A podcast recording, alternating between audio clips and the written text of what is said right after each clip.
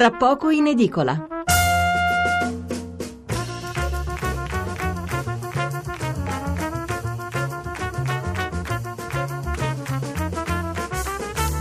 Sabato 2 marzo, mezzanotte e 25 minuti, seconda parte di Tra pochi in edicola. Qui le prime pagine dei giornali, ma come vi ho detto prima non potrò leggervi i titoli riguardanti la politica perché siamo entrati nel periodo di silenzio elettorale. Parleremo invece di due persone scomparse, di due importanti figure del mondo della cultura italiana, il pittore e critico d'arte Gillo Dorfles e Pierluigi Pirandello, nipote del premio Nobel della letteratura Luigi e figlio di Fausto, un importante pittore della cosiddetta scuola romana.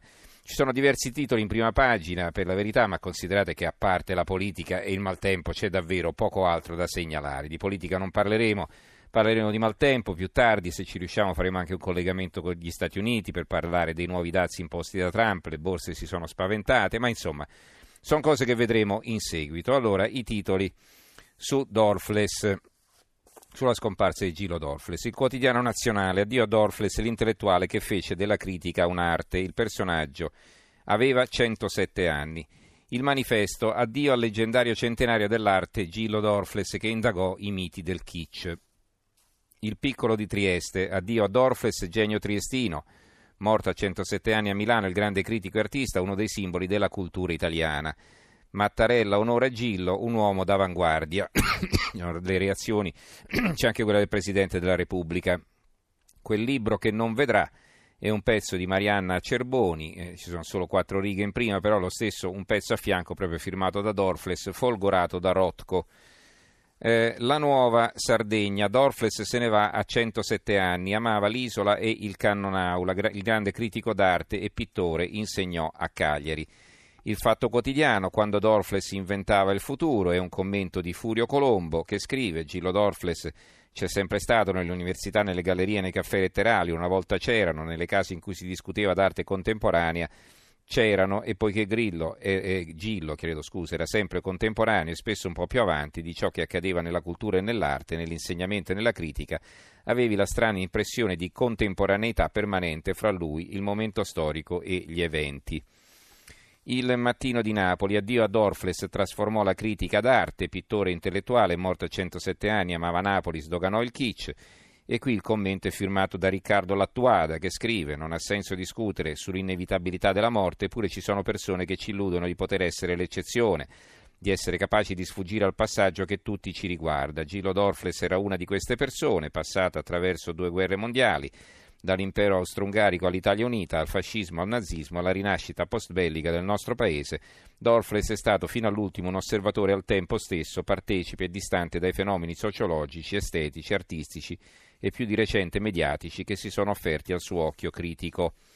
Il eh, secolo XIX, Dorfles, il gigante che ci ha insegnato la resistenza al cattivo gusto. Qui il commento è di Giuliano Galletta. E eh, infine eh, Gilo Dorfles, l'uomo che ha visto tutto, qui il commento è di Gian Perego, e, eh, il pezzo lo troviamo sul Messaggero Veneto.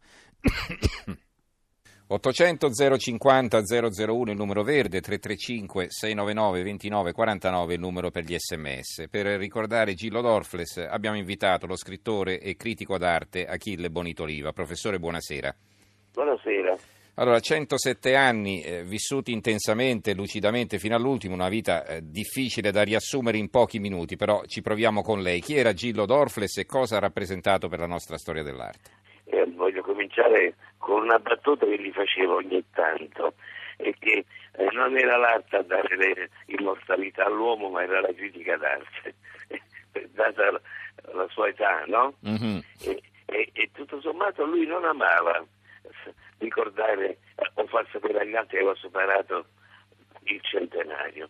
Era un uomo che aveva una grande discrezione, un intellettuale mitteleuropeo, carico però anche di apertura e di curiosità, disinibito, con una cultura interdisciplinare che andava dalla psicanalisi fino, ma poi al fatto che come artista, eh, oltre ad essere un pittore egregio, eh, aveva questa passione per la musica e suonava ogni giorno il pianoforte. Io ho curato l'ultima mostra al Museo Macro di, di, di Roma in cui ho ricostruito, abbiamo ricostruito tutto il lavoro di questo, se si può dire, soggetto bipolare, analitico e quindi ha fatto il critico e sintetico perché era anche un pittore. Mm. Ha fatto parte del gruppo, come sappiamo, pittura concreta, si è occupato eh, di, di, fenomeni che riguardavano anche la sociologia, l'antropologia, eh, ha scritto un libro sul kitsch, eh, un altro sulla musica, sull'intervallo, insomma in questo senso era un esploratore e un inviato speciale nella, eh, nella realtà dei, dei, linguaggi contemporanei, senza avere mai prevenzione o facendo una scelta o tifando per un movimento.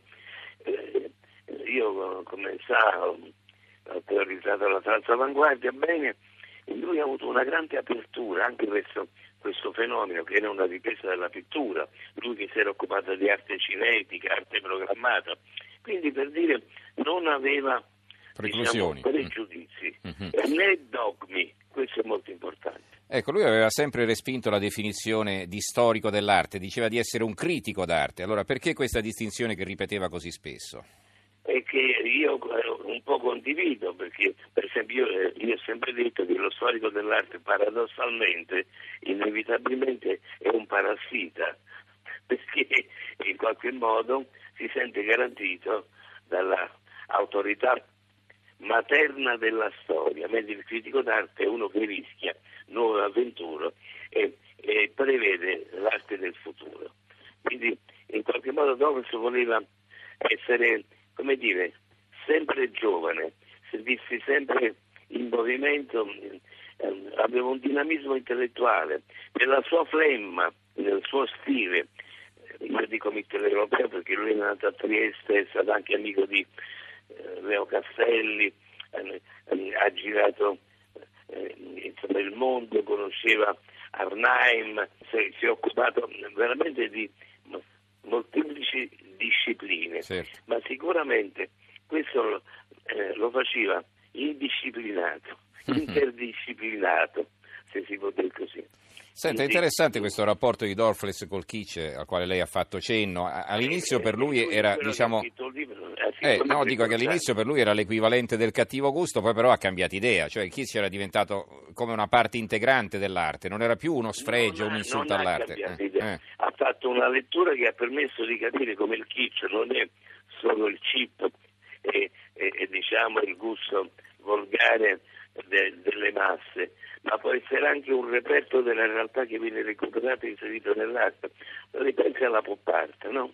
Sì. E, e, quindi si rende conto come la pop art è proprio l'espressione della civiltà di massa americana e Warhol è il Raffaello della società di massa americana, che si esprime attraverso un linguaggio dove c'è eh, come dire, un'indifferenza verso i materiali. E Dormes col Kish ha fatto una lettura, una lettura di chiave antropologica, non è che l'ha giustificato, lo ha spiegato. Uh-huh. E lui aveva questa, la verità, questa chiarezza, era didascalico e, e poi in realtà, se si può dire proprio alla fine, sì è vero, è, stato un, un critico d'arte eh, contemporanea, ma direi che lui era eh, un estetologo, poteva parlare di qualsiasi disciplina, di qualsiasi linguaggio, di qualsiasi arte. La critica di Dorfles al modo di vivere dei nostri tempi, no? lui diceva l'uomo contemporaneo si illude di vivere con pienezza questo tempo quando in realtà è diventato prigioniero di un eterno presente. Eh, è una visione abbastanza pessimistica, disincantata, non trova? Ma, eh, più che altro aveva capito diciamo, eh, quello che eh, era ormai la realtà vissuta dell'uomo, che eravamo entrati nella postmodernità, che non c'era più quella, direi, fiducia nel futuro, non c'era più quell'ottimismo di una volta, quindi l'eterno presente era come segnare il passo dell'umanità. Però io direi che più che pessimista lui era stato uno storico, uno che ha vissuto la realtà e l'ha descritta per quella che è. Professor Bonitoliva, eh, approfitto della sua presenza per farle anche una domanda sul valore artistico e eh, sull'eredità di Fausto Pirandello. Fra poco parleremo della morte di suo figlio Pierluigi che con il suo mecenatismo, la sua grande attività culturale ha fatto del ricordo del padre e del nonno Luigi, il grande drammaturgo, la sua ragione di vita. Sì. Allora, Fausto Pirandello e la scuola romana. Eh, Eh beh, beh, diciamo che certamente la scuola romana naturalmente ha un grande debito con la metafisica, e però nello, stesso tempo ha segnato, a mio avviso, una presenza artistica di qualità con soggetti, ognuno diversi l'uno dall'altro. Poi questa famiglia Pirandello effettivamente che ha, che ha avuto la capacità di esprimersi intanto il grande nonno che credo sia, si può dire, uno dei più grandi letterati del secolo scorso. Io ritengo che Luigi Pirandello sia uno dei più grandi autori, ma non solo di teatro. E lui fa un teatro ed è un pensatore anche, ha una visione delle cose del mondo ed ha una grandezza che sfiora a mio avviso quella di Ibsen, eccetera. E nella pittura, la famiglia Pirandello, ma direi anche altri artisti di quegli anni, hanno espresso anche una sorta di ripresa, se si può dire, hanno progettato il passato, hanno ripreso dei moduli linguistici perché avevamo alle spalle il nostro 4, 4, 5 e 600 e quindi hanno incorporato in una visione da metafisica da camera, eh, senza drammatizzare, delle, diciamo, quelle che erano gli stili, i linguaggi dell'arte contemporanea e la grande storia del, della pittura italiana.